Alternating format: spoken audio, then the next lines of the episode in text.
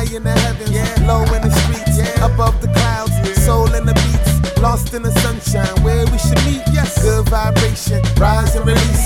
High in the heavens, yeah. low in the streets, yeah. above the clouds, soul in the beats, lost in the sunshine, where we should meet. Yes, good vibration, rise and release. Blessings, it's Mira, and I'm back with another mini Soul Flow podcast for Get Your Chit Together. So, if you're new or if you're returning, thank you, thank you, thank you once again, and always thank you for tuning in. And also be sure to rate and subscribe to the podcast wherever you get your podcast on Apple Podcasts, Google Play, Stitcher, TuneIn, wherever you get your podcast from. Just subscribe and rate.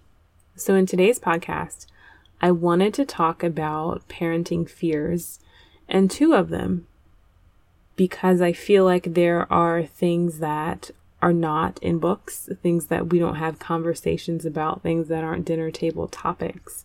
And I think one of those fears is how do we as parents react?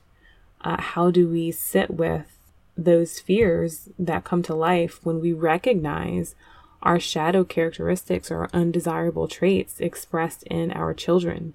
when the mind becomes lost in this tangle of projected future stories that are riddled with our children's demise and suffering as a result of having these undesirable characteristics. And the invitation there, one that I've been sitting with, is to sit in the stillness, in the space between the threads of fear and projection.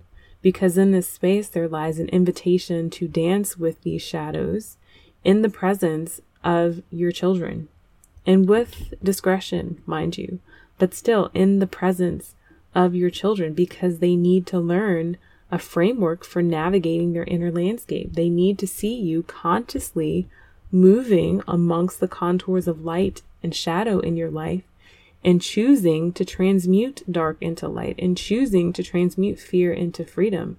They're hungry for that framework. They need some sort of a framework to navigate their own inner work. And for those that are tending to children and raising them, whether they're parents or caregivers, you are providing that framework, whether you want to or not, whether you're doing so consciously or unconsciously. So, these moments that we have when these fears crop up are really beautiful moments and catalysts for our own soul's transformation. They are reminders of the work that has yet to be done and indicators of the gravity and the depth of the work that we agreed to do here on this journey as being caregivers and parents.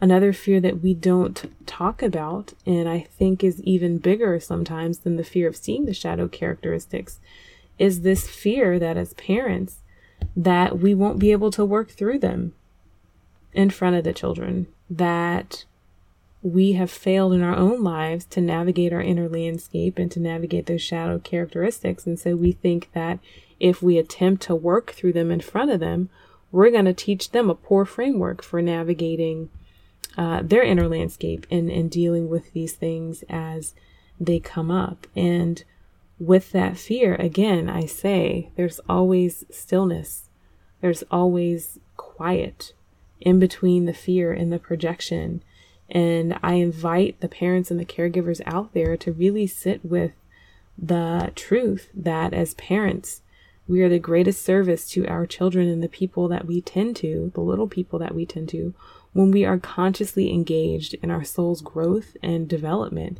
and doing so in their presence, thereby providing them a framework, a conscious and evolving framework for navigating their own inner landscapes. Not a perfect framework, but a conscious and evolving framework. They see us growing and moving and doing our work, and they learn to do the same. Children are incredibly resilient and they're incredibly impressionable and hungry for someone or someone's to teach them how to navigate their own inner landscape.